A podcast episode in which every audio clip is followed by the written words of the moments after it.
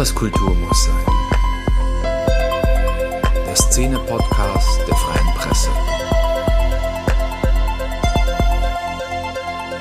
Mit Tim Hofmann.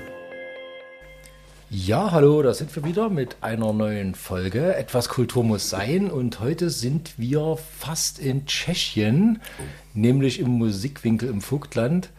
Wenn man aus Magneukirchen rausfährt, kommt man nach Erbach und wenn man aus Erbach rausfährt, kommt man zu einem fast alleinstehenden Gehöft, möchte man meinen, aber dort befindet sich eine Firma von Weltruf.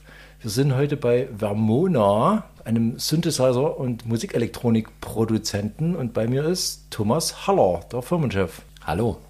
Vermona kennt man noch aus DDR-Zeiten um gleich mal mit, der, mit dem Elefant im Raum anzufangen. Wahrscheinlich, ja. Ramona war die, die Elektronikfirma der DDR, wenn es um Musik ging. Äh, also ich selber stecke da ja nicht so drin, weil zu der Zeit äh, hatte ich mich noch nicht so mit elektronischen Instrumenten und Verstärkern beschäftigt. Ähm, aber es war so. Also Vermona stand zumindest auf den meisten Orgeln drauf und auf den Mischpult, gab es ja nicht so viele, Mischpult, Boxen, Lautsprecher. Also Vermona war die Firma, die der DDR-Musiker leidenschaftlich gehasst hat, weil das die Musikelektronik war, die der Staat ihm zur Verfügung gestellt hat. Das heißt, nach der Wende war der Name erstmal völlig verbrannt, kann man so sagen. Aber dein Vater hat den Namen dann nach der Wende, zur Jahrtausendwende ungefähr, wiederbelebt. Und heute ist Vermona wieder ein sehr gefragter, zwar nischiger, aber gefragter Hersteller von analogen Synthesizern, richtig? Mm, ja, also analog. Ich überlege gerade, ob wir digitale Instrumente haben. Nein, haben wir nicht. also was die Klangerzeugung betrifft, analog, ja. Wobei natürlich digital heutzutage sein muss in verschiedenen Stellen, aber... Du warst ja da von Anfang an beim Wiederaufbau der Marke beteiligt. Ähm, bei Vermona, ja. Also bei der Firma selber nein. Die Firma ja. wurde ja direkt nach der Wende im Prinzip gegründet. Nicht nur von meinem Vater, sondern auch mhm. vom äh, also die Firma heißt HDB Elektronik. H steht für Ada, D für Dietrich und B für Buchheim. Und die drei, ähm, der, eben mein Vater, der Bernd Haller, der Lola Dietrich und der Thomas Buchheim, haben zusammen bei Vermona gearbeitet in der Entwicklung zu DDR-Zeiten. Daher kannten sie sich und haben dann halt ihr eigenes Ding nach der Wende aufgezogen oder gestartet. Und ihr seid jetzt wieder ganz dick im Synthesizer-Geschäft.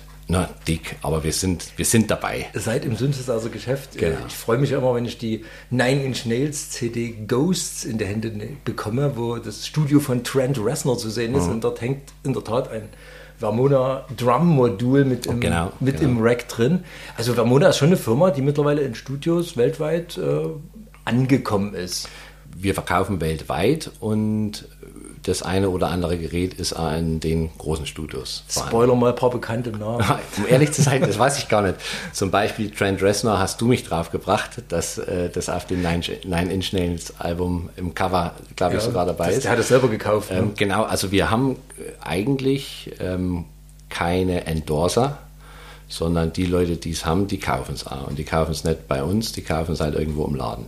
Also, also Endorser muss man sagen, in der Musikszene ist es ja durchaus üblich, dass Hersteller ein Instrument einem Künstler anbieten mhm. und dann wird ein Vertrag gemacht und der Künstler sagt, hey, das, das ist das geil. geilste Instrument, was ich je hatte und darf dann natürlich kostenlos, die kriegt die Geräte und dann genau. ist er Endorser und äh, sozusagen Markenbotschafter. Genau, sowas haben wir nicht. Aber ich weiß zum Beispiel, äh, Jean-Michel Jarre hat auch einen DRM1, das ist das ähm, Gerät, was eben mhm bei dem Nine Inch Nails Album auch mit dabei ist, ähm, hat der sich in Berlin gekauft bei einem Musikladen. Das weiß ich von dem Musikladen. Aber das finde ich komisch. Wieso macht ihr keinen Endorsements? Also als Hersteller von Musikinstrumenten ist man da nicht darauf angewiesen, so einen ganz engen Kontakt zu. Ich meine, das sind ja auch Lifestyle-Produkte, Musikinstrumente. Ja, also es. Ähm, wie soll ich sagen, wir sind ja trotz alledem eine überschaubar große Firma, also wir sind eher klein. Und natürlich kommen Anfragen, es kommen derzeit oder es, es kommen relativ viele Anfragen von, von Leuten, die schreiben, ich habe einen YouTube-Channel und ich würde gerne irgendwie von euch was testen und keine Ahnung. Und dann ist es heutzutage üblich, ähm, ich würde das dann auch behalten. Mhm. Und wenn wir jedem, der da kommt, ähm, was in die Hand drücken würden, irgendwovon müssen wir ja erleben. Also wir können ja nicht alles verschenken. Also ihr seid so ganz traditionell, ihr stellt das Zeug her, Und- stellt es in den Laden und dann dürfen Dort die Leute das kaufen. Hoffentlich gekauft, ja. Ähm, natürlich fragt einmal der eine oder andere Bekanntere an und ja, da kann man schon mal ein Deal machen dann. Aber interessanterweise sind, sind die eigentlich gar nicht so diejenigen, die jetzt ähm, fragen, kann ich was geschenkt kriegen. Also das sind dann halt doch die, die in den Laden gehen und sich's kaufen, wenn es ihnen gefällt. Trent Reznor kann sich Musikinstrumente leisten. Außerdem, das kommt ja noch dazu. Aber das führte natürlich auch dazu, muss man sagen, dass äh, der Neustart von Vermona, äh, ich will nicht sagen holprig war, aber ihr seid ja nicht wieder auf den Markt gekommen und auf einmal haben alle gesagt, wow, geil, sondern ihr habt langsam angefangen, habt erstmal ein paar Effektgeräte gebaut als Vermona und es ging ja wirklich zwar stetig bergauf, aber ihr habt doch eine, schon eine lange Wachstumskurve gehabt eigentlich. Ja, ja, also das, das ging mit Vermona, glaube ich, 2001 ging es wieder los, wo wir das, Ja. den- den Namen wieder äh, verwendet hatten. Es gab dann, so. glaube ich, einen Filter als erstes, ne? so ein den- Disco-Filter. Den DJ-Filter, den gibt es nach wie vor. Also die meisten Produkte gibt es tatsächlich noch, die wir damals gebaut haben. Eben den, den Drum-Synthesizer, den DRM1. Der heißt halt jetzt MK4, weil es halt die vierte Entwicklungsstufe ist, sage ich mal. Aber im Grunde ist es noch dasselbe Instrument. Ähm, und mit dem haben wir angefangen, also dem DRM1 und noch zwei oder drei Effektgeräte waren das. Das basiert aber wirklich ganz viel auf deinen Vater noch, der Tüftler war, muss man sagen. Der schon zu DDR-Zeiten eigentlich in seinem Keller für Musiker Genau. Geräte geschweißt, geschraubt, gelötet vor allem hat Genau. und vor allem entwickelt hat. Er war halt selber Musiker, Tanzmusiker, aber Musiker. Ohne Wertung, alles gut. Also, ähm, und äh, ja, hat halt selber den Bedarf gehabt an verschiedenen Sachen, egal ob es jetzt ein Mischpult war oder ob es äh, eine Endstufe war oder ob es halt ähm, äh, irgendein Keyboard war. Und entsprechend hat er sich das halt gebaut und an befreundete Musiker oder für die halt dann gleich mit ähm, halt zu DDR-Zeiten schon. Und die Leidenschaft, die für die Elektronik und letztendlich auch für die Musik, die war halt bei ihm vorhanden. Und so kam es dann halt schon, dass sich die Firma auch wieder in Richtung Musik entwickelt hat. Nicht nur, also gerade wo das dann losging, Anfang der 90er Jahre, ähm, ging es nicht gleich wieder damit los, dass Musikinstrumente gebaut wurden. Ähm, Sondern Gebrauchselektronik aller ja, Art. ich, ich überlege gerade, also ich war da ja noch nicht dabei, aber es wurden Telefonanlagen eingebaut, Telefone verkauft, halt, ne, hat ja jeder gebraucht äh, nach der Wende, weil er kein Telefon hatte bis dahin. Ähm, ja, das ist, Aber das Schöne an Vermunda ist ja dann gewesen, dass äh, im Prinzip das alt, die alte DDR-Marke mit DDR Do-it-yourself-Know-how komplett neu aufgezogen wurde. Und ihr habt aber ja keine alten DDR-Produkte rausgebracht, sondern ihr habt komplett neues Zeug entwickelt, wo ihr gesagt habt, das ist cool, das wissen wir gar nicht, ob es gebraucht wird, aber wir finden es cool und bauen das halt einfach mal. ja, das ist vielleicht auch so ein bisschen die Schwierigkeit gewesen, dass man den Markt ja gar nicht kannte. Sondern man fand etwas gut und wollte es unbedingt. Naja, ähm, ich, ich glaube, da sind ja, es gab ja schon dann trotzdem Musikelektronik Mitte der 90er, die hier gebaut wurde. Äh, Die lief unter der Marke HDB Audio. Und, Ich erinnere mich an den Sonic Enhancer. oh, was war denn das? Das war so ein Exciter, der sehr geil klang.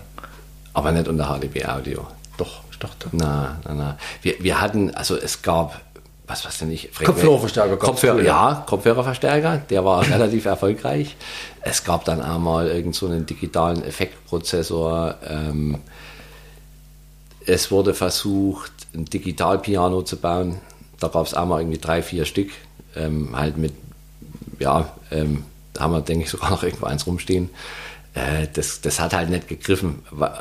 Die, die drei haben halt alles Mögliche ein bisschen ausprobiert und äh, irgendwie sind wir halt bei, dem, bei den elektronischen Klangerzeugern hängen geblieben. Also gerade Synthesizer, mein Vater, der Synthesizer hat er, glaube ich, schon immer gern gebaut, aber er hat halt auch nicht damit gerechnet oder niemand hat damit gerechnet, dass eine analoge Klangerzeugung in den 90 Jahren Sinn macht. Der war froh, dass er mal was Digitales machen konnte oder dass er auf Bauteile zugreifen konnte, die er ja nie zur Verfügung hatte. Das muss man jetzt, glaube ich, an der Stelle mal für die nicht Insider erklären, es gibt im Prinzip in, bei Keyboards und Synthesizern eine digitale Klangerzeugung und eine analoge. Die digitale Klangerzeugung basiert auf Chips und grob gesagt gerechneten Software. Wellen, also auf Software, ja.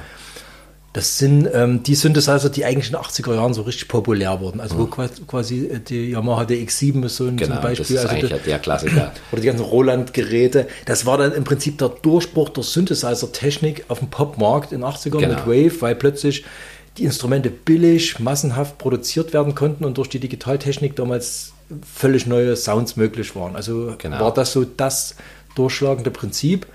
Analoge Synthesizer dagegen, Die sind da ausgestorben in der wie Zeit. erzeugt ein analoger Synthesizer seinen Klang? Oh, wie technisch darf man nicht so werden, weil ich habe keine Ahnung. nicht, na, nicht zu technisch, aber im Prinzip äh, wird ein Stromschwingkreis genutzt, um eine Eine Spannungs- Wellenform, eine, eine Um- einfache Wellenform zu erzeugen. Also ähm, eine Sinusschwingung kennt vielleicht jeder irgendwie noch, weiß, wie das ungefähr aussieht, ein Sinus. Und wenn es halt aus der Mathematik, aus Mathematikunterricht ist, das ist ja im Prinzip so die, die Grundwellenform, sage ich mal, äh, ohne irgendeinem Oberton, also halt nur die eine Frequenz, der Sinuston. Ähm, und dann gibt es halt einfache Wellenformen, die man analog erzeugen kann. Jetzt wird es Also rein wirklich mit Widerständen und Kondensatoren, also ohne irgendwas Irgendwie Digitales. so. Genau. Also es Sagen wird mal so. wirklich die Es wird eine Spannung, Spannung erzeugt. Genau, die wird- Spannung wird erzeugt durch irgendwelche Schaltungen und die hat bestimmte Wellenformen und eine Wellenform ist dann ein Klang. Genau. Und aus diesen wenigen Wellenformen, die alle, es gibt im Prinzip nur drei, Sägezahn, ja, äh, Sägezahn, Square. Rechteck, es gibt Dreieck, es gibt ja dort, Ja. also es gibt schon so mal Aber die klingen drei, alle, vier- die klingen alle, äh, ehrlich gesagt, einzeln überraschend scheiße. Naja, langweilig erstmal. Langweilig, ne? genau. Ähm, Und durch verschiedene Schaltungstricks kann man aus diesen Klängen dann den Klang formen. Und formen. Indem versuchen- man Frequenzen filtert. genau und Beispiel. spannende Klänge zu erzeugen. Also man hört schon Genau. raus, das, das klingt jetzt äh, viel, furchtbar kompliziert und so kompliziert ist es leider auch. Erstmal ja, also aus technischer Sicht ja, wie gesagt, ich selber bin ja kein Entwickler, aber wenn man das Grundprinzip einmal hat, dann ist es gar nicht so kompliziert. Dann ist eigentlich das Analoge vielleicht sogar einfacher zu begreifen als Ja, das- digitalen. Wobei das Digitale hat den riesen Vorteil, man kann es speichern. Ja. Und man kann auf Knopfdruck einen von gespeicherten 1000 Sounds abrufen. Wobei das ja im Analogen auch geht. Es, die reine Speicherbarkeit hat ja damit erstmal nichts zu tun. Aber die ist kompliziert, die Ähm, Speicherbarkeit. Die ist aufwendiger, als wenn ich es eh schon digital vorliegen Mhm. habe, natürlich. Ähm, Jedenfalls führte das dazu, dass die ganzen Ursynthesizer, die man aus den 70ern kannte, groß, teuer, aufwendig, weil von Hand zusammengelötet, und geil waren. geil waren, aber ausgestorben sind eigentlich. Genau. Und das Fenster, wo dein Vater rein konnte, war tatsächlich der Techno. Weil die alten analogen Geräte völlig out waren, Anfang der 90er. Keiner wollte sie und die Techno-Leute haben die billig Genau, billig gekauft. Und, damit haben- rumprobiert und haben Genau. ihre, ihre, ja, ihre Sounds damit gemacht, haben sie neu verwendet und da war auf einmal wieder eine Nachfrage für analoge Geräte da. Wie hatten die sich entwickelt? Analoge Geräte sind doch mittlerweile einfach der Shit. Will doch jeder haben, oder? Ähm, das weiß ich ehrlich gesagt gar nicht so. Also es, Du verkaufst ja nur analoge. Naja, schon. aber, aber mittlerweile, mittlerweile besteht schon das Digitale und das Analoge, äh, ich sage mal, gleichberechtigt nebeneinander. Das war ja ein harter Kampf. Das ist wie, wie Windows oder Mac oder was weiß ich. Ähm, Mitte der 90er kam das wieder auf, wurde wieder groß, die analoge Klangerzeugung. Und dann ging es ja aber auch schon Ende, also um die 2000er oder vielleicht sogar noch ein bisschen eher, wo das Digitale dann schon wieder auf dem Vormarsch war. Also wo es dann leistungsstarke ähm, Computer gab langsam, wo die Softwareinstrumente groß wurden. Der, der Access Virus, der war doch dann auch schon. Ende Naja, wobei 90er. da muss man sagen, Fake. Also ein, ein Virus oder genau diese Geräte, Nordlead, sind ja virtuell analoge Genau, Geräte. das war das also Schlagwort. Die, Ähm, die bauen im Prinzip einen analogen Synthesizer nach mit digitalen Mitteln. Versuchen aber, simulieren sozusagen. genau, das aber Analoge. im Prinzip, die simulieren Genau. das Analoge, aber es funktioniert eigentlich von der Klangerzeugungslogik her wie ein analoger. Genau. genau. Weil man festgestellt hat, irgendwie geil. Genau, also es wird praktisch dann digital wieder diese Basiswellenform, mhm. wo wir vorhin schon waren, wird halt digital erzeugt. Und das war sicherlich zu der Zeit, also gut, da gab es noch so ein bisschen Krieg, was ist jetzt gut und was ist nicht gut, ist es analoge das einzig wahre oder das Digitale ist doch cool. Dann gibt es wieder die, die gesagt haben, ich höre keinen Unterschied und andere, oh doch, man merkt es und keine Ahnung und das kann gar nicht so klingen und das ist, beim Gitarristen hast du ja das Gleiche. Ja. Ne? Ähm, ja gut, aber das ist das Spannungsfeld, wo Vermona dann sich so ganz vorsichtig wieder auf den Markt gepirscht hat. Naja, wir, wir kamen eigentlich immer einen Schritt zu spät, wie gesagt. Also um, also ja, Mitte, Mitte der 90er hat man es verpasst, eigentlich damit zu spielen. Und als wir dann mit Vermona eben 2001 wiederkamen mit dem analogen DRM1, dem Drum Synthesizer, war ja schon wieder so ein bisschen das Digitale dran gewesen. Da war Techno nicht mehr. Techno war nicht mehr ganz vorn dran und, und die digitale Klangerzeugung schien sich so ein bisschen durchzusetzen. Plugins, jeder hatte nur noch einen Computer mit, mit irgendwelchen Software-Plugins, also sprich kleine Programme. kleine Programme, die halt für sich ein Instrument simulieren, sage ich mal. Ähm, Womit man durchaus Synthesizer, die auf dem freien Markt 20.000 Euro gebraucht kosten, hat man sich halt schwarz mit dem gratis Plugin-Ding ähnlichen oder ja. wie du schon sagst, manche hören keinen Unterschied mehr, Sound. Hast. Ja, und, und ähm, so, ich, tja, wann, wann ging das los? Also ich sage, mittlerweile sind wir auf dem Stand, wo sich eigentlich schon so ein bisschen klar durchgesetzt hat, es gibt gute digitale Klangerzeugung, es gibt analoge Klangerzeugung, beides hat Vor- und Nachteile. Und es gibt auch in einem analogen Synthesizer ähm, Teile, die digital Sinn machen und die man analog gar nicht mehr baut. Mhm. Ich nenne jetzt mal das Beispiel, äh, Beispiel Hüllkurve oder LFO, äh, was jetzt, äh, ja, also. Das sind Trägerhilfswellen, das, das die die Modulation schön, schön des Klangs ermöglichen. Genau, also ähm, das greift sozusagen nicht direkt in den reinen Klangpfad ein. Also das, das, das ja, wie du schon sagst, das ist eine Hilfe. Es formt irgendwie den Klang oder hilft dabei, den Klang zu formen. Und äh, sowas macht, glaube ich, heutzutage niemand mehr analog, weil es ähm, aufwendiger also, ist und Ihr hattet eine längere analoge Durststrecke, wo auch streckenweise versucht habt, sehr aufwendige ähm, Analog-Synthesizer am Markt vorbei zu platzieren. Das wurde versucht, ja. Mittlerweile ähm, seid ihr aber schon länger sehr erfolgreich mit ähm, sogenannten Modular-Synthesizer-Modulen. Mhm. Das ist jetzt wieder so ein ganz spezieller Markt. Da gibt es auch gar nicht so furchtbar viele Hersteller auf der Welt. Oh, doch. oder? Nein, es gibt viele Bastelbuden, ne?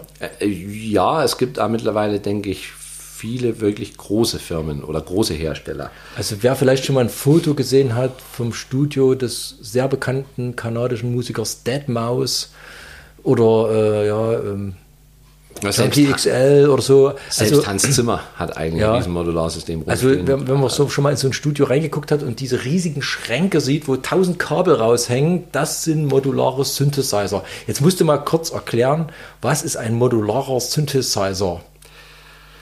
Ähm, bei einem modularen Synthesizer ähm, baut man sich sozusagen aus einzelnen Komponenten, also den, den Modulen, äh, kann man sich selber einen Synthesizer nach eigenen Wünschen zusammenbauen, wie ein Baukastenprinzip, sage ich mal. Also wo du in einem, in einem, ja, wie ist das Gegenteil jetzt, in einem fertigen Synthesizer, einem Standalone-Synthesizer.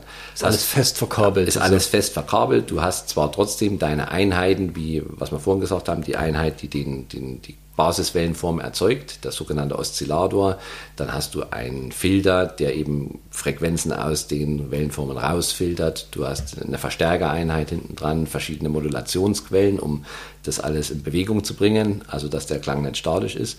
Und bei einem Modularsystem kannst du dir diese Funktionseinheiten einzeln zusammenstellen und eben auch nicht nur von einem Hersteller. Es gibt da so einen äh, Quasi-Standard, also der sich also beides so kleine Teilchen, hat. die man dann so in so Kästen, in so Schränke genau, reinschrauben genau. kann.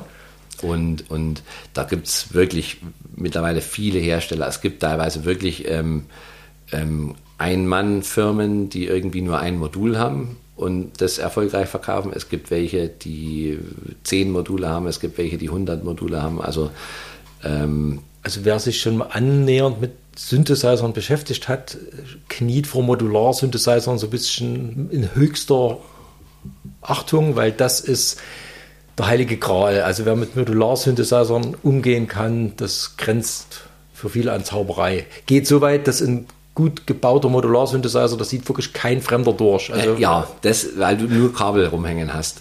Das ist halt Ja, auch von der Logik. Ja, Also- naja, äh, es ist, ich eigentlich, ähm, es kommt halt immer ein bisschen darauf an, was, was du damit machen möchtest. Bei dem modularen Konzept, bei dem Modular-Synthesizer hast du halt alle Freiheiten. Wenn mir von dem Hersteller A äh, der Oszillator besser gefällt, kaufe ich ihn mir halt da. Oder ich, ich kombiniere ihn. Du brauchst ja nicht nur, also du kannst ja mehr als nur eine Klangquelle haben, mehr als nur einen Oszillator. Ähm, aber es gibt darüber ja mittlerweile ähm, Sequencer, also sprich ähm, Module, die Melodiefolgen erzeugen. Es gibt, also es gibt eigentlich alles im Modularbereich. Und die Leute, die das kaufen, die sind dann auch verrückt genug, die doch nicht ganz unerheblichen Preise zu bezahlen. Also man muss sagen, ihr lötet das wirklich alles im Vogtland in Erbach von Hand. Wir machen hier alles von Hand, ja. Also die Gehäuse werden von Hand gebaut, die, das Blech. Die Gehäuse bauen wir jetzt selber nicht, die werden aber, Aber- auch ähm, in einer Firma hier in der Nähe gefertigt. Die werden von uns bedruckt, die werden ihr macht auch die Entwicklung komplett selbst. Die Entwicklung machen wir komplett selbst und auch, also es, es gibt äh, das eine oder andere Modul, was wir in Auftragsfertigung fertigen lassen, in SMD-Technologie, also sprich ähm, die kleinen Bauteile, die wir gar nicht Bösen. mehr verarbeiten können, äh, weil es nur mit Maschinen das geht. sind halb digital. Ja, naja, das ist ja trotzdem analog, es ist halt nur klein. Aber ähm, selbst da können wir zum Teil im Haus selber welche bauen, je nachdem, wie groß halt die Stückzahlen sind, die ja, stellt man nicht unter den Scheffel. Also ihr seid nicht diejenigen, die hier äh, manche Firmen entwerfen und lassen dann bauen. Ihr entwerft und baut im Genau, Wesentlichen. genau. Also selbst das das, ist was wir, was wir, wo wir die Leiterplatten bestückt bekommen, sind ja von uns entwickelte Leiterplatten und die werden zum Beispiel in Zwickau gefertigt. Also schon alles Ja, so regional wie möglich, weil halt auch letztendlich der Zugriff da ist. Ähm, man kennt die Leute und Genau, das, recht, das führt dann aber dazu, dass so ein Modul eben jetzt nicht äh, das 10 kostet Euro dann nicht kostet. 20 Euro, sondern eben 200. Ja. Das macht den Unterschied. Und es gibt aber mittlerweile genug Freaks weltweit, die sich solche Modularsysteme zusammenbauen aus diesen Teilen und äh, die das dann eben auch. Da gibt es mittlerweile Wie viele solche Module äh, hat Vamona mittlerweile im Angebot? Also wir haben, glaube ich, 15 oder 16 verschiedene Module. Ähm, was, ja, wie gesagt, es gibt äh, die Firma Döpfer, die Das zum ist die Beispiel, bekannteste- die hat, also der Dieter Döpfer, der die Firma gegründet hat, der hat quasi, ja, es war auch, glaube ich, so ungefähr wie mir ist der gestartet, Anfang 90. Da hat der quasi das, was jetzt dieser Eurorec-Standard ist, hat der quasi begründet oder festgelegt, die, die Größe und äh, Strom, also du brauchst ja eine einheitliche Stromversorgung über die verschiedenen Hersteller hinweg. Damals gab es halt nur Döpfer und irgendwann haben halt ähm, Bastler angefangen und haben gesagt, naja, wenn quasi, es gibt das Gehäuse schon, es gibt die Stromversorgung schon, also baue ich mir bloß mein kleines Modul dafür. Und so ist eigentlich der Markt drumherum entstanden. Ähm, Also das muss man sagen, das wird alles mit Spannungen gesteuert, also nicht mit irgendwelchen digitalen Auch Daten, das, auch das. sondern es ja, gibt, gut, es gibt mittlerweile, es gibt auch Module, die, die digitale Klangerzeuger sind. Es gibt ein DX7 als Modul zum Beispiel. Also es gibt alles. das ist ja Blasphemie, würde ich sagen. Ja, ja, ja, es, es hat ja Ja, aber im Prinzip ist die Idee schon, dass das. Jetzt, äh, man kann sich das wirklich schwer vorstellen. Wir haben hier so ein paar solche, solche Gerätchen da äh, stehen, so Module und ähm, wie klingt denn so ein, stell mal vor, wie so ein Grundklangerzeuger funktioniert. Du hast im Prinzip, also wir, eine Grundwelle. Wir haben vorhin gesagt, die klingen langweilig. Wie langweilig klingen sie denn? das versuchen wir jetzt mal rauszukriegen. Ähm, jetzt muss ich erstmal überlegen, wo ich überhaupt dran drehen muss, dass hier das Richtige passiert. Das- Das, ziehe ich jetzt erstmal ab.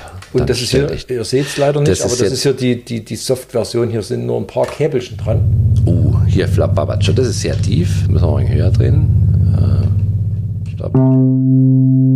Das ist jetzt zum Beispiel. Das ist schon, das ist schon nimmer so langweilig. Ähm, Mach mal eine Grundwelle. die versuche ich gerade. So, jetzt haben wir zum Beispiel. Das ist eine Rechteckwellenform. So klingt eine nackte Rechteckwelle. So will kein Mensch Musik hören. Und äh, was haben wir noch zur Verfügung?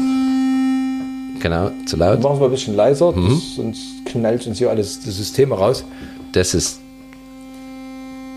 eine Sägezahnwellenform in drei verschiedenen Oktavlagen. Und das ist eine Dreieckwellenform. Und hier hört man halt schon, die Dreieckwellenform klingt relativ Weich. Ähm, dünn, weich, aber hat eben wenig hohe Töne, also hohe Frequenzen, während halt der Sägezahn sehr harsch klingt. Der hat halt sehr viele Obertöne.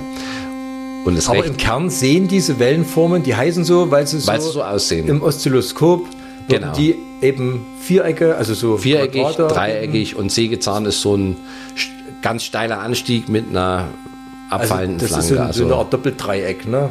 ja, also Oder ein, der nach unten mitgeht. äh, ein rechtwinkliges Dreieck, wenn du so willst. Also Ja. ne, du hast unten den rechten Winkel und dann fällt es entsprechend ab. Genau. Satz des Pythagoras und so.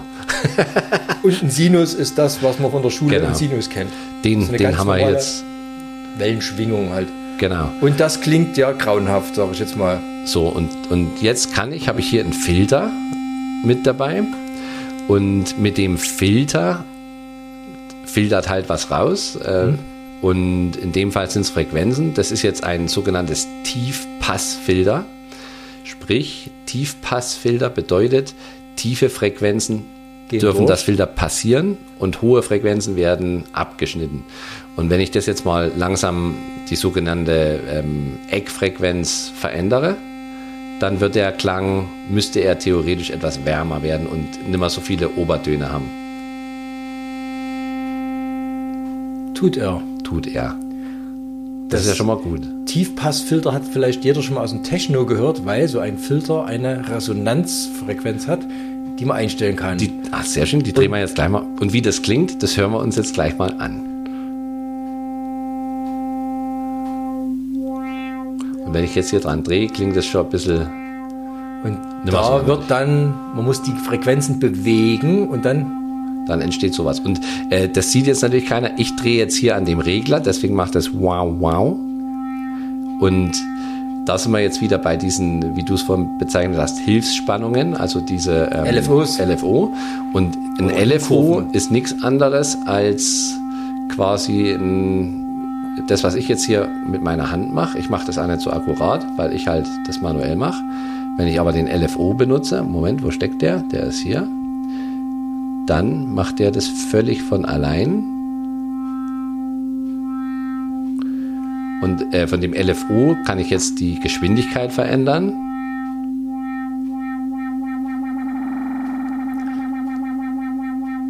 Der hat auch verschiedene Wellenformen. und jetzt zum kann Beispiel. man noch die Filterfrequenz modulieren. Das mache ich ja gerade. Also, also je- jetzt wird der Filter moduliert. Ich kann auch die Tonhöhe modulieren durch den LFO. Und das sind natürlich jetzt alles Einzeltöne. Ne? Man könnte natürlich jetzt auch noch ganz viele verschiedene Töne. Ja, ja mach mal gleich. Moment, ich, ich tue jetzt mal, mal nicht das Filter modulieren, sondern die Tonhöhe. Dann hat man praktisch ein Vibrato, wenn man das, also ein extremes Vibrato. Das ist, ähm, und hier hört man eigentlich auch, wie die Wellenformen aussehen am besten, weil das ist jetzt ein, ein steigender Wellenform, der steigt an, fällt wieder ab. Ein fallender Wellenform, äh, fallender Sägezahn. Rechteck, Das ist jetzt Dreieck und Sinus sind sehr ähnlich, muss man zugeben. Als Modulator, ja. Und dann gibt es noch sowas Lustiges wie Zufall. Dann klingt es wie in einem 50er Jahre Science-Fiction-Film. So, und jetzt versuchen wir mal ein bisschen Melodie in die Sache zu bringen. Bloß wie? Moment. Erstmal wieder das hier Man ausschalten. muss dazu sagen, das ist ein Oszillator. Normale Synthesizer haben natürlich drei, vier, ne, drei und zwei. äh, ja, sind also üblich. Modularsystem kannst Also man ja- ahnt so ein bisschen aus solchen Grundsachen muss man dann die coolen Sounds zusammenbauen, die man, wenn man jetzt normale elektronische Musik hört, hört. Genau. Die sind im Prinzip alle aus sowas zusammengefuddelt. Genau, genau. Also ähm, mit Sub, was ist das jetzt? Ach, hier habe ich noch was ganz verrückt. Warte, Moment, jetzt muss ich erstmal schauen, was ich hier überhaupt eingestellt habe.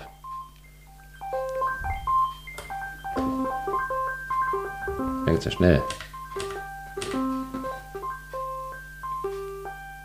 Das ist jetzt euer neuer Zufallssequenzer. Genau. Oh, ja, raschelt's. Man ahnt natürlich auch, ähm, wenn man da einfach nur so dran rumspielt, in der Hoffnung, im Do-it-yourself-Verfahren gute Musik zu erzeugen, das frustriert. Naja, ich glaube, ich glaub, man lernt es relativ schnell. Und ähm, da ist eigentlich ein Modularsystem, da lernt man es natürlich am besten, äh, weil man die, die Strippen sozusagen, also die Verbindungen von einem Modul zum nächsten, das haben wir noch gar nicht erwähnt zum Beispiel. Wir haben kurz gesagt, dass viele Kabel rumhängen, aber ähm, so, eine, so ein Modul hat ganz viele Buchsen und äh, die, in die Buchsen stecke ich Kabel und verbinde damit das eine Modul zum nächsten. Und da kann ich natürlich Dinge, ich sage jetzt mal richtig machen und ich kann Dinge falsch machen. Äh, deshalb sollte so ein Modul optimalerweise so gebaut sein, dass, dass es nicht, durch, dass es nicht kaputt geht, wenn ich irgendwo was falsch stecke. Ähm, aber es gibt zum Beispiel Kunden, die, da kommen manchmal Mails, die sagen, ich habe jetzt hier in den Ausgang irgendein Signal reingesteckt und das klingt total cool. Und dann überlegt man erstmal, was eigentlich in dem Modul überhaupt passiert, weil das ist ja nie so vorgesehen, dass man an den Ausgang was ähm, ein Signal zuführt. Ne? Ist ja, sagt ja der Name, dass der Ausgang ist nicht der Eingang. Das ist ja wie wenn du ähm, praktisch bei einem Gitarrenverstärker an die Lautsprecherbuchse die Gitarre anschließen würdest. Da würde in dem Fall halt nichts passieren. Und hier gibt es halt Module, wo irgendein komischer Effekt entsteht, weil irgendwo irgendeine Spannung auf ein Bauteil geht, die dort eigentlich gar nicht sein soll. Und wenn es nicht kaputt geht, dann kommt halt was irgendwas raus. dabei raus, was dann irgendjemand cool findet. Also bei dem normalen Synthesizer habe ich jetzt diese Wellen Regler, ja, und dann ja. habe ich einen Regler und weiß, wenn ich diesen Regler drehe, dann moduliert der diese genau. eine Welle oder diesen Filter. Genau. Das ist alles fest verkabelt. Bei einem Modulsystem, also beim Modularsystem, habe ich den Klangerzeuger und Buchsen. Genau. Und ich muss mir dazu kaufen den Modulationsverstärker oder die haben dann einen ja, verrückten Namen. Ne? Genau, genau. Und dann muss ich genau wissen, ich möchte jetzt dieses Modul an dieser Stelle modulieren mit einem anderen und da muss ich ein Kabel reinstecken und da verstecke ich mich auch durchaus des Öfteren das passiert. Aber wie gesagt, verstecken. Äh, und manchmal kommt was raus, man weiß nicht warum, genau. aber. Und dann sagt man plötzlich, Mensch, das ist ja gut. Also das, ich sag mal, das ist auf der einen Seite natürlich irgendwo eine sehr spielerische Art, das Art zu lernen, aber es ist halt ein sehr kreativer Prozess, weil du oft mal gar nicht weißt, was kommt dabei raus. Äh, da ist es natürlich dann auch so, die, die Module der verschiedenen Hersteller haben ja unterschiedliche Ansätze, unterschiedliche Funktionsweisen, auch, auch wenn die jetzt alle irgendwie einen Sägezahn erzeugen erzeugt der eine den Sägezahn halt mit der Schaltung, der andere hat irgendwie ein bisschen eine andere Schaltung, hat irgendwelche anderen Tricks mit dabei und äh, der eine hat halt was weiß denn ich, zwei Modulationseingänge, der nächste hat vier und die arbeiten irgendwie anders und, und damit. Und man kommt wahrscheinlich schnell an den Punkt, wo man dann vor so einem Schrank sitzt und sagt, jetzt würde ich folgendes gerne machen. Es gibt aber gar kein Modul. Und dann muss man zum Händler des Vertrauens gehen und muss das Modul kaufen. Kommen oder zum Hersteller und sagen, ey, pass mal auf, mal. ich habe folgende Idee. Gibt es sowas? ähm, ja, ja. Also es sind, sind oft auch sehr ähm, interessante Ideen dabei. Es ist halt auch, ähm, wie soll ich sagen, ähm, die, wie wir zum Beispiel überhaupt dazu gekommen sind, Module zu bauen. Das, das wollten wir eigentlich gar nicht, weil. Genau, erzähl die Geschichte. Äh, da, da, da, ähm, ja, da war halt Töpfer, letztendlich hat das Modulsystem gebaut und, und da hat er. Ja, man hatte so. gar nicht die Notwendigkeit. Also gesehen. auch nicht gesehen, muss man mal mhm. ehrlicherweise sagen. Das kam eigentlich nur dass der Andreas Schneider, das ist der aus Berlin, aus Berlin, der es gibt in Berlin einen sehr bekannten Synthesizer-Laden, der eigentlich dort so die Institution ist, wo alle Elektronikmusiker oder solche, die es werden wollen, hingehen. Genau. Und äh, der hatte eben damals den Musikladen aufgezogen und mittlerweile es äh, gibt es ja diese Messe in Berlin, die dieser Superbooth, der hatte auch. Äh, die, da das ist eine Messe nur für Analog-Synthesizer. Ja, für, für Klangerzeuger, sag ich mal. Ja, Digital-Leute werden zugelassen, aber sind. doch, doch. Also äh, mittlerweile sind, sind alle dabei. Ja, aber aber äh, der hatte damals auch schon zur Musikmesse in Frankfurt Stände organisiert, wo wir mit dabei waren. Und der hatte irgendwann gesagt, wir bräuchten mal ein, Mod, ein Out, Output, also ein Ausgangsmodul. Im Prinzip. Ähm, Kleines Mischpult. ja, ja, also, also Das ist, mit- das ist übrigens das nächste. Man hat die Module und hat gar keine Standardstecker dran. Also man kann jetzt nicht einfach so ohne weiteres das überall reinstecken. und, und da sind dann waren praktisch, und dieses Modul haben wir gebaut.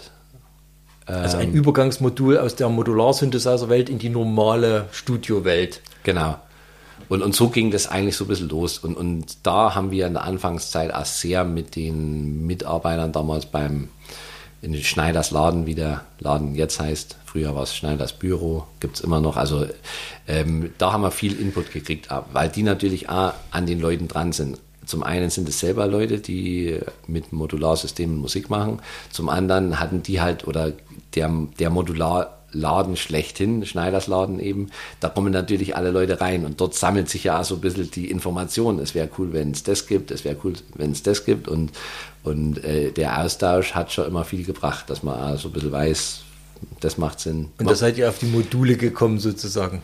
Genau, also, also wir, wir mussten ja selber auch viel dazu lernen. Also ähm, wir hatten dann ein Modul gemacht, was quasi eine Funktionalität aus einem bestehenden Synthesizer, den wir bauen, aus dem Performer, ähm, eine Funktion da rausnimmt aus dem Performer. Und da haben wir erst gedacht, na gut, bauen wir das als Modul und ist ja einfach, äh, gibt es ja alles, also wir haben die Schaltungsunterlagen, ja, das ist in dem Fall Ihr dachtet, das ist leicht. Genau, und dann ging es aber los. Dann hat der eine Mitarbeiter gesagt, du brauchst dann aber hier einen Eingang, um das zu steuern und hier brauchst du noch einen Eingang und hier brauchen wir noch einen zusätzlichen Ausgang und dann wäre es cool, wenn man das noch einstellen könnte und, äh, und plötzlich ist das schon ein relativ aufwendiges Projekt geworden und, und das sind so, war so ein Lernprozess.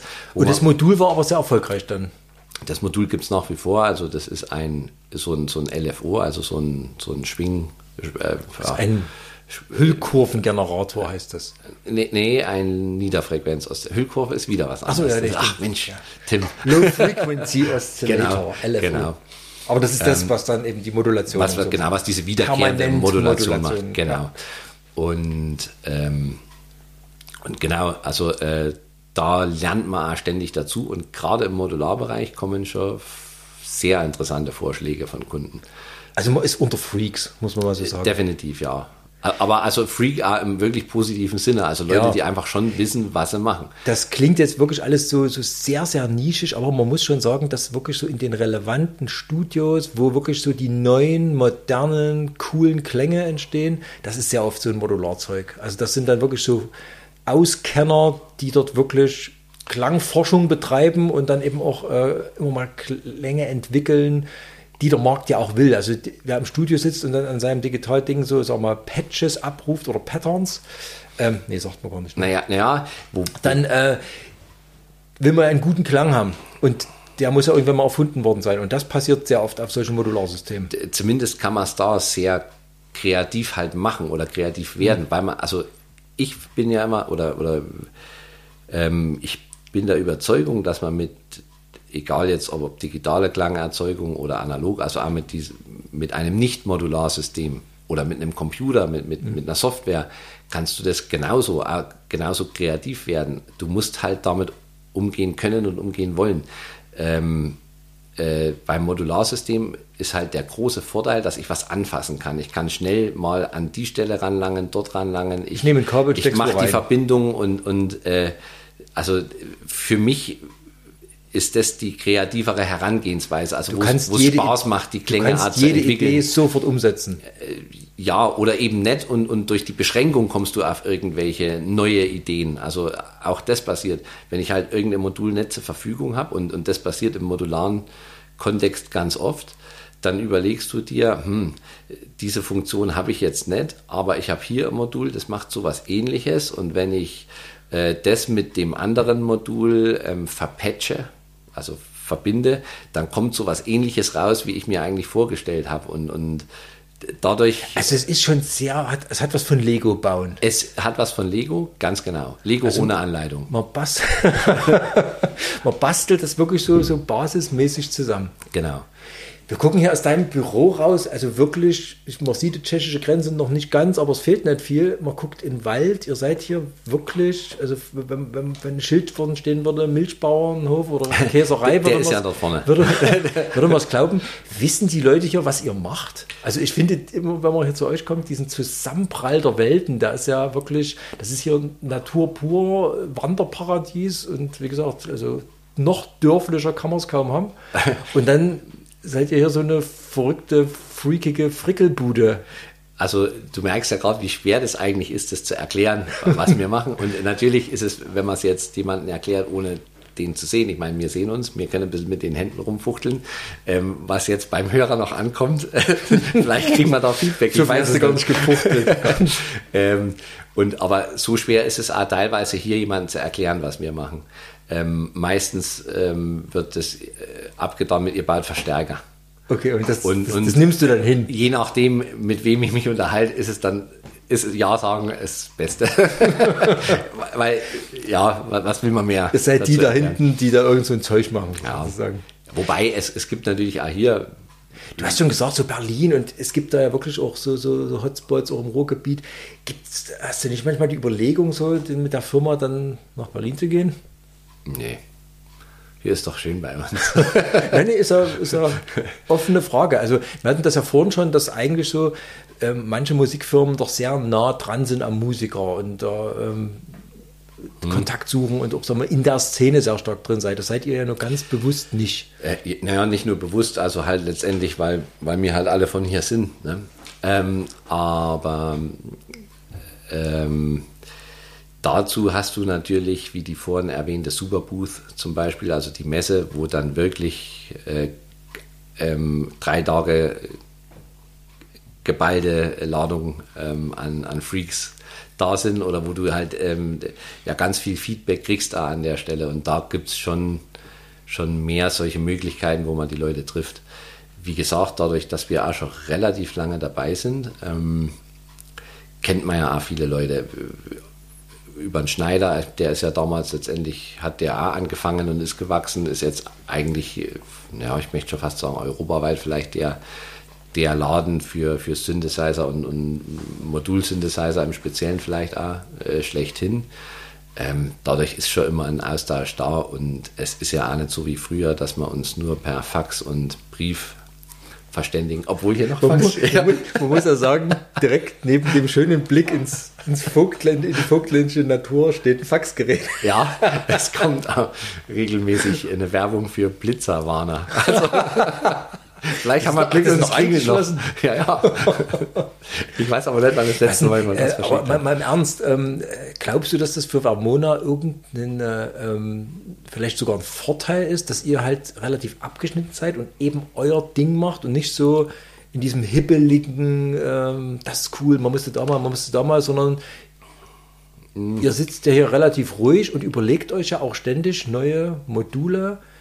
Überlegt, was könnte man denn mal machen? Also man sieht hier schon durchaus, hier stehen Geräte, also ihr, äh, ihr seid ja wirklich tief drin. Aber ihr lasst dann auch vieles nicht an euch ran, sondern macht euer Ding.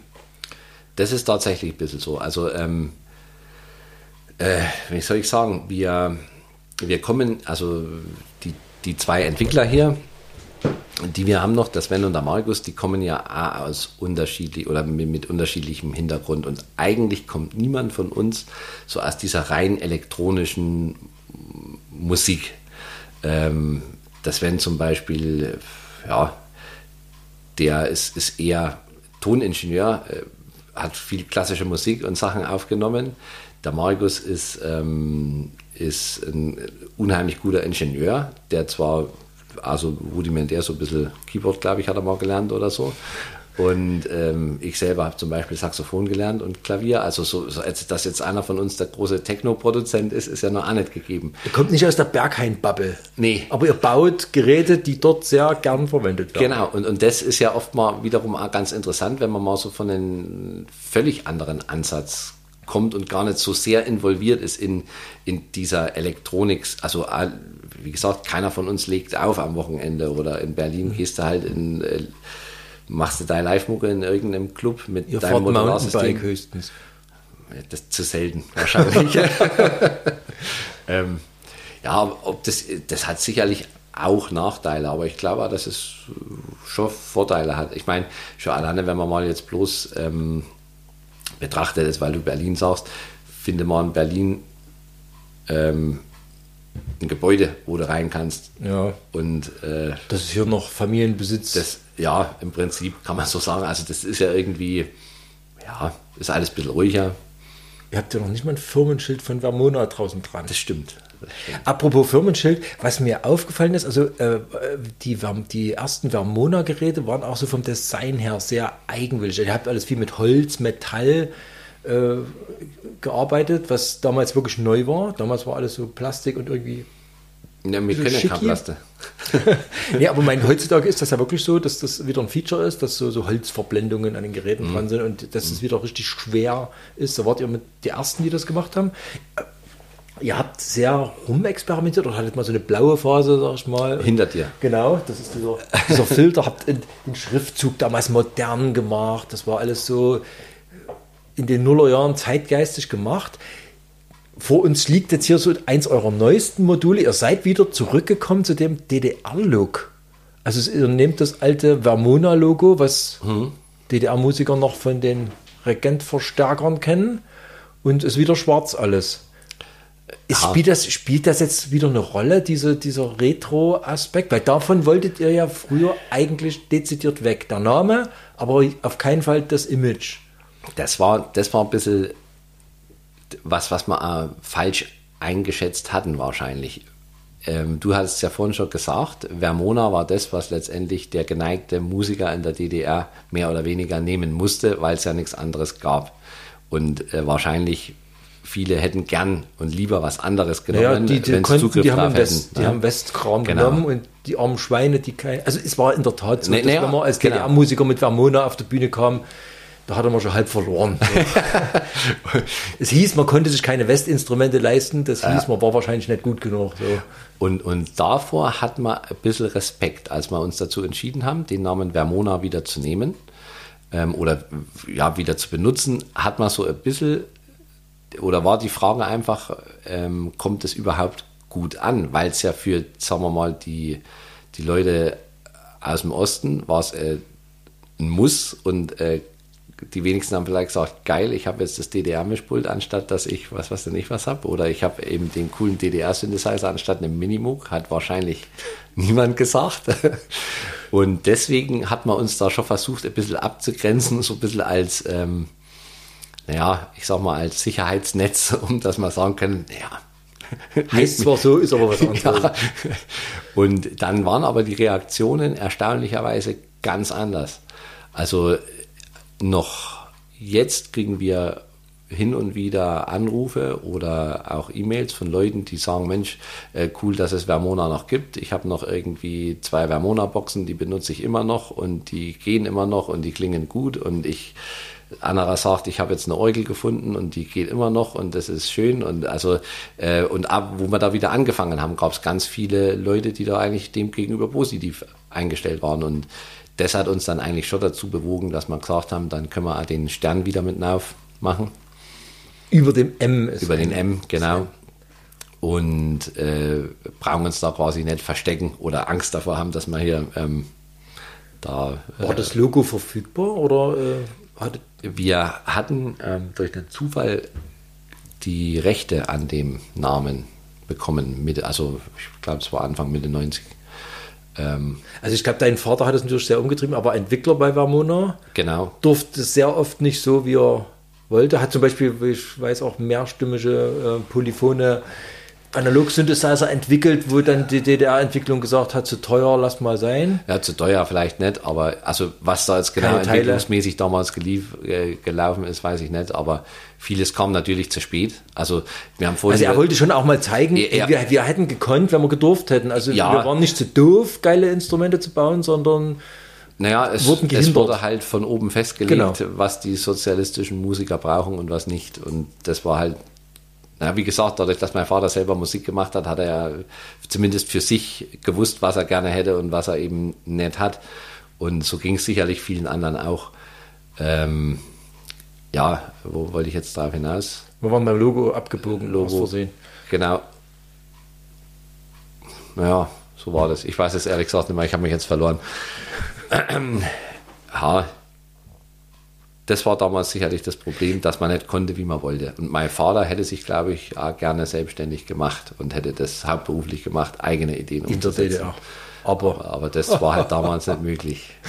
Und ähm, ja, wie gesagt, als es möglich wurde, Hat dich das überrascht, dass dann doch die, äh, der, also die Erinnerung an die DDR-Instrumente nicht so schlecht war, wie sie oft gesagt wurde? Naja, teilweise schon, weil teilweise waren sie echt schon nicht gut. Ne? Also, naja, wo, da wo der Mangel da war, konnte man halt auch nichts Gescheites bauen. Das ist ganz einfach so.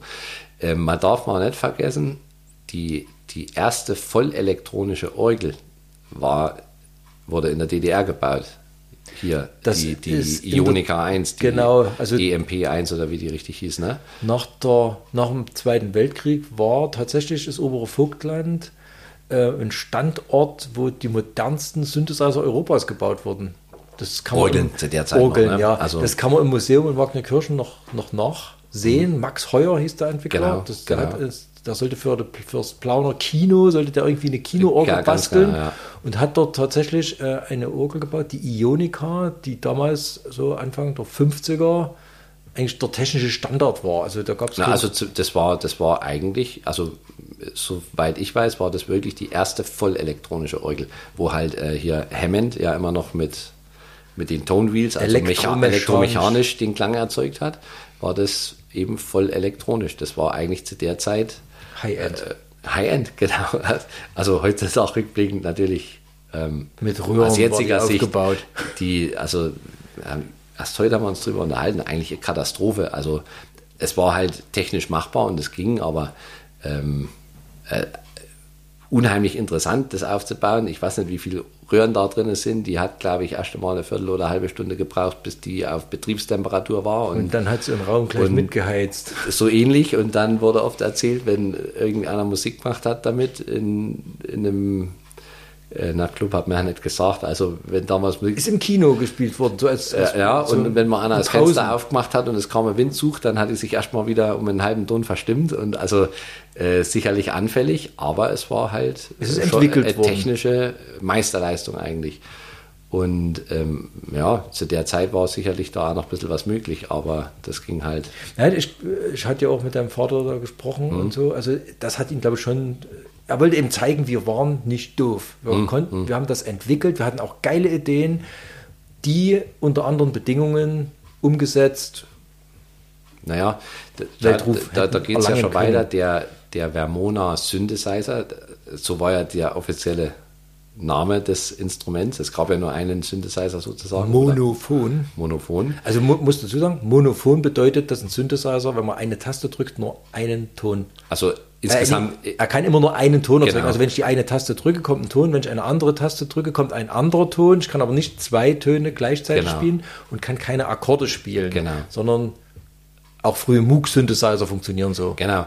Aber der, der Mini-Moog, was quasi ja der Urvater dieses Synthesizers ist, sage ich mal, ähm, der kam, glaube ich, wann kam der? 73, 72, 71? Mhm. Also Anfang der äh, 80er, also und, und Der 70er. Also, ja, wo, so, also genau. wo Pink Floyd angefangen haben, werden. Richtig. Ähm, und ich glaube, mein Vater hatte 75 auch einen monophonen Synthesizer, natürlich nach dem Moog-Vorbild gebaut ähm, und hatte den damals als neuerer Vorschlag ähm, in, bei Vermona eingebracht. Und 83 wurde der gebaut. Also sprich 83 und da sind wir wieder vorn beim DX7. 83 kam von Yamaha der DX7, der digitale Synthesizer, der im Prinzip die Klangwelt verändert hat. Von Roland kam der D50.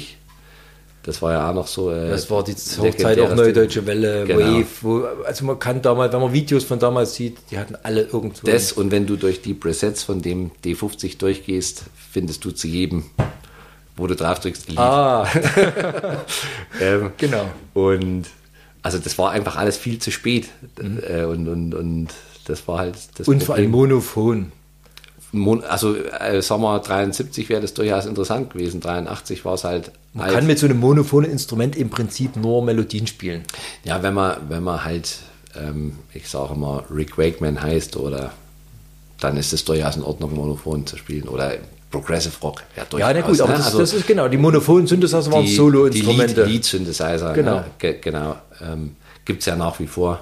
Ähm, Polyphon war aber das. Also die Digital-Synthesizer waren der Zeit war es dann Polyphon. Und die Digital-Synthesizer waren natürlich alle Polyphon. Das heißt, man kann Genau. wie auf einem Klavier Akkorde spielen Genau. und eben diese Flächen legen und Genau, Jump.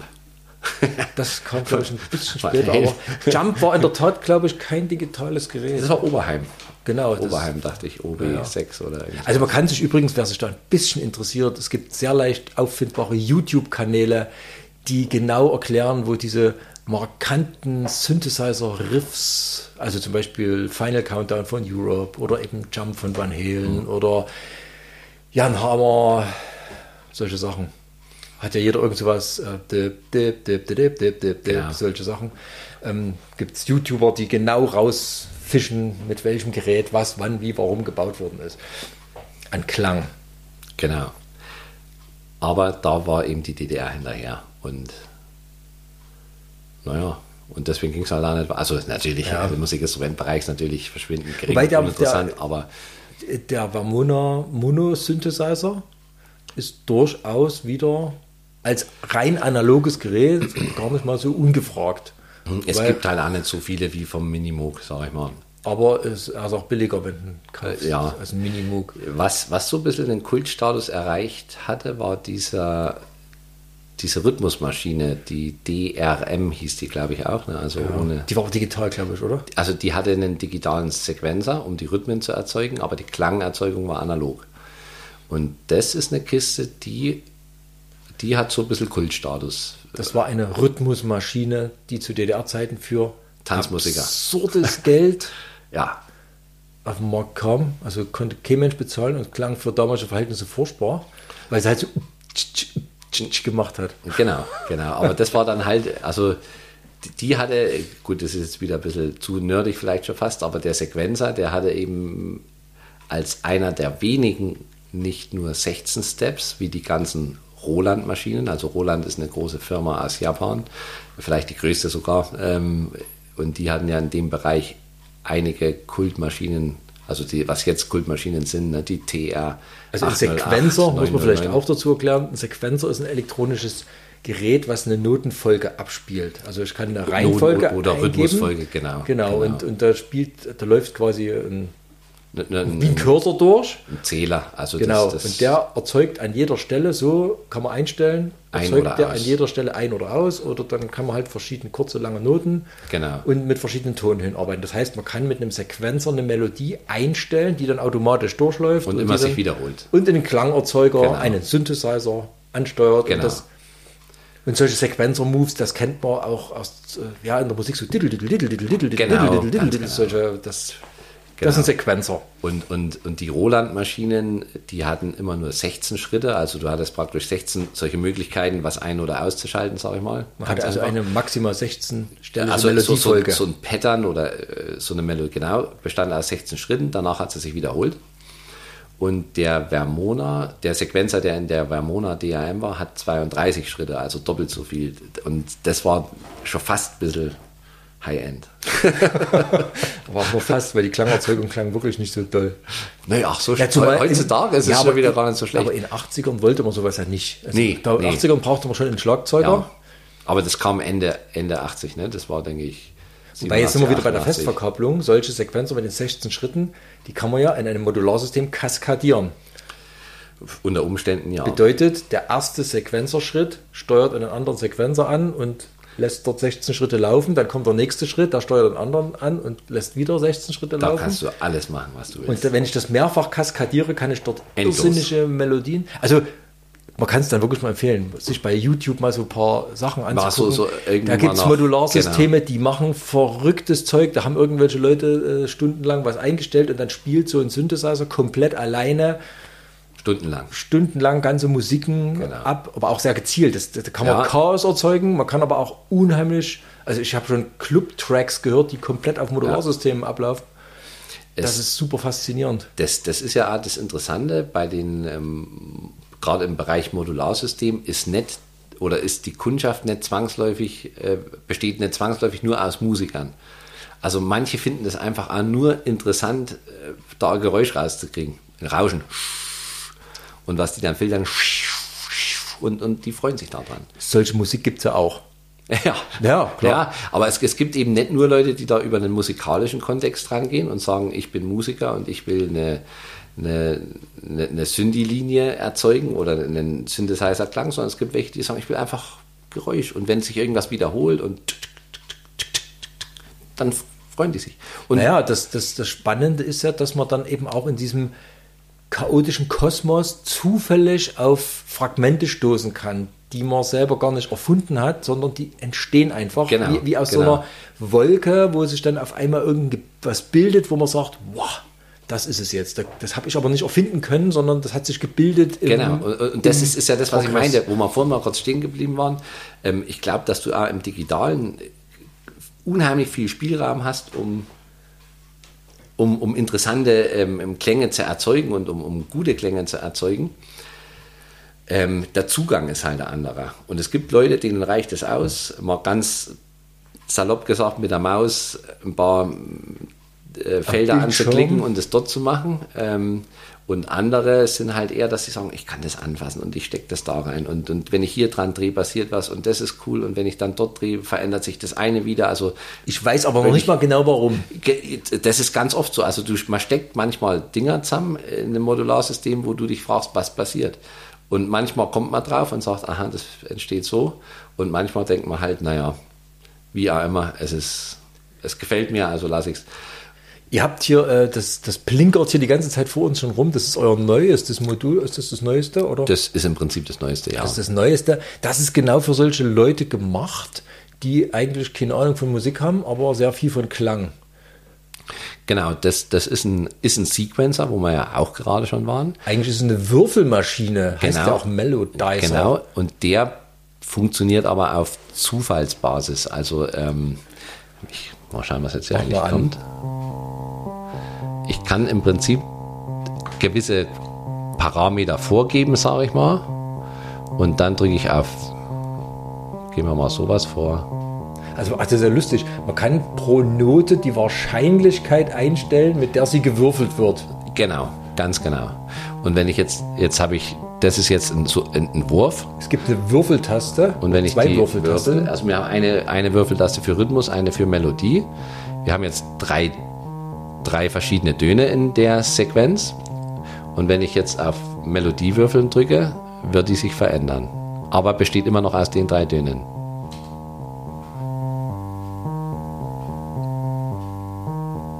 Das klingt natürlich maximal unspektakulär, aber es entstehen zufällig. Und genauso kann ich es mit dem Rhythmus haben. Jetzt muss ich allerdings mal gucken, ja, haben wir ein bisschen was eingestellt. Jetzt, äh, jetzt bleibt die Melodie sozusagen und jetzt kommt ein anderer Rhythmus.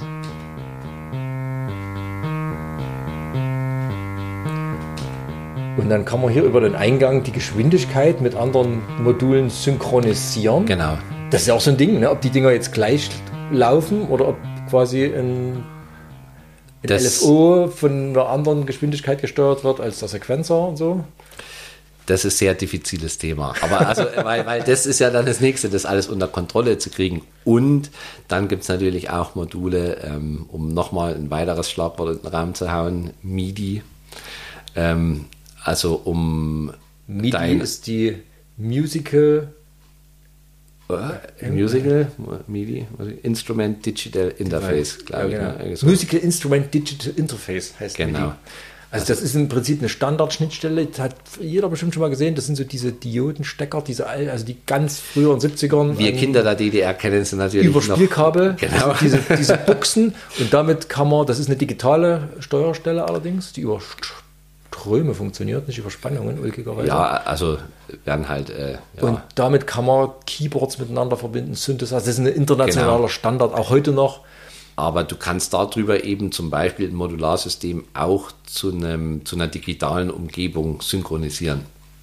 Also, dass du deine digitalen Klangerzeuger, deine im Computer erzeugten Melodien und Sequenzen zu dem Modularsystem synchronisieren kannst oder umgedreht.